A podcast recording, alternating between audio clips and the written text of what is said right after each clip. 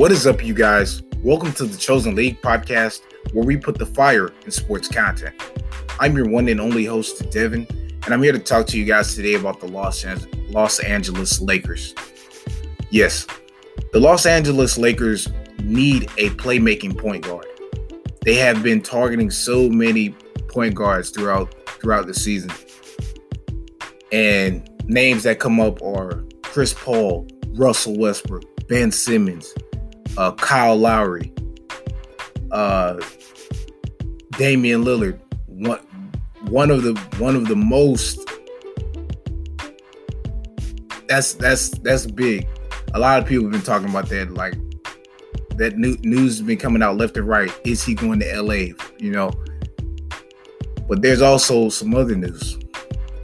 LeBron James' former teammate back in the the Heat days, Mario Chalmers wants to come and join the Lakers. You know, players that retire, they want to come back to the league and they feel like they have more left in the tank. They feel like I have I have more to offer. Like I'm not done yet. I don't know how Mario Chalmers will fit into the system. He is a playmaker indeed. He is a playmaker. Now, he wasn't a great three-point shooter, but he's a good three-point shooter. He made shots when they when it count. And he really helped LeBron and D Wade out throughout playing playing throughout Miami. Um, another thing is there was another there's some trade rumors coming out about Alex Caruso. He's a solid playmaker, but there's trade rumors coming out about him and the Cavaliers. Now, with the Cavaliers, I can understand they need they're in rebuild mode, but they need they need a playmaker. They need a playmaker. And the thing about the Lakers, they they need a playmaker and they need a score.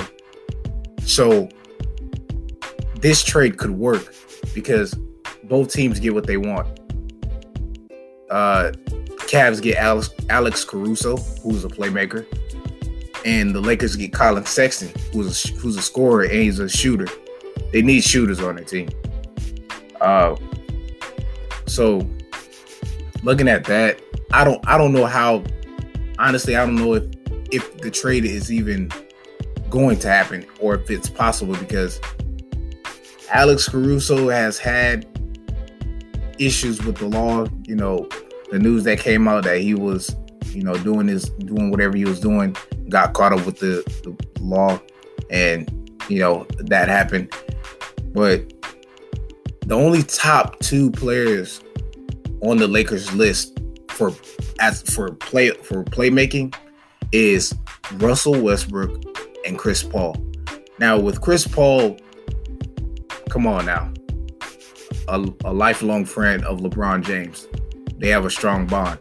Um, you know, this this would work. I feel like it would work, but would this just be a sign and trade, or would they give up players to get Chris Paul? Now, the thing with Chris Paul is he has a phenomenal IQ. That's gonna that benefits the Lakers. Another thing that benefit that will benefit the Lakers is Chris Paul's free throw shooting. In the postseason, he was nine, he's 90% from the free throw line. He's a floor general. He's a guy who will get his teammates going. He he's like a he's he's a mastermind when it comes to playing the point guard position. You know, seeing the floor and knowing what to do. Now, him and LeBron together, you know, that's that's something.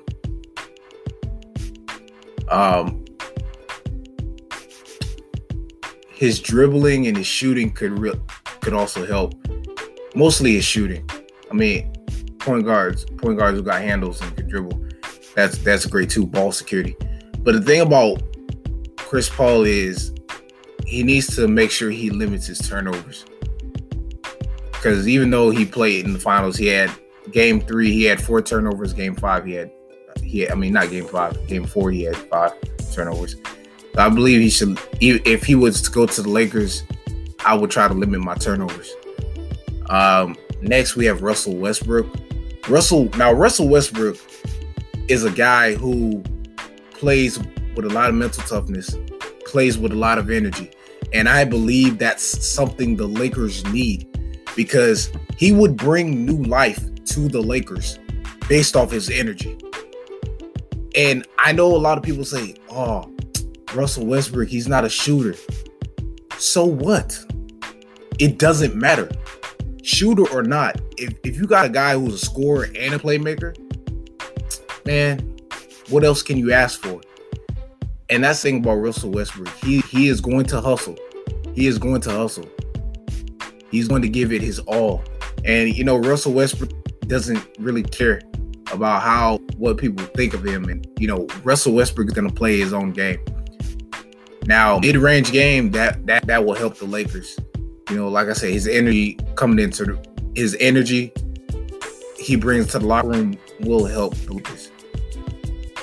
And Russell Westbrook can be a team player. He's done it before.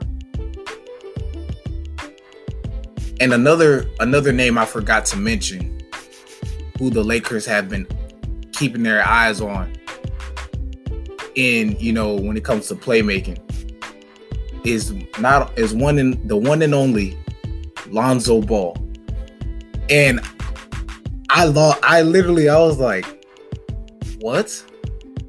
This is the guy who was the number two pick. The Lakers drafted this guy and and believed that he was going to be the the fran- the franchise. He was he was the face of the franchise, like he was that franchise player. And now they want him back, and I'm like, wow.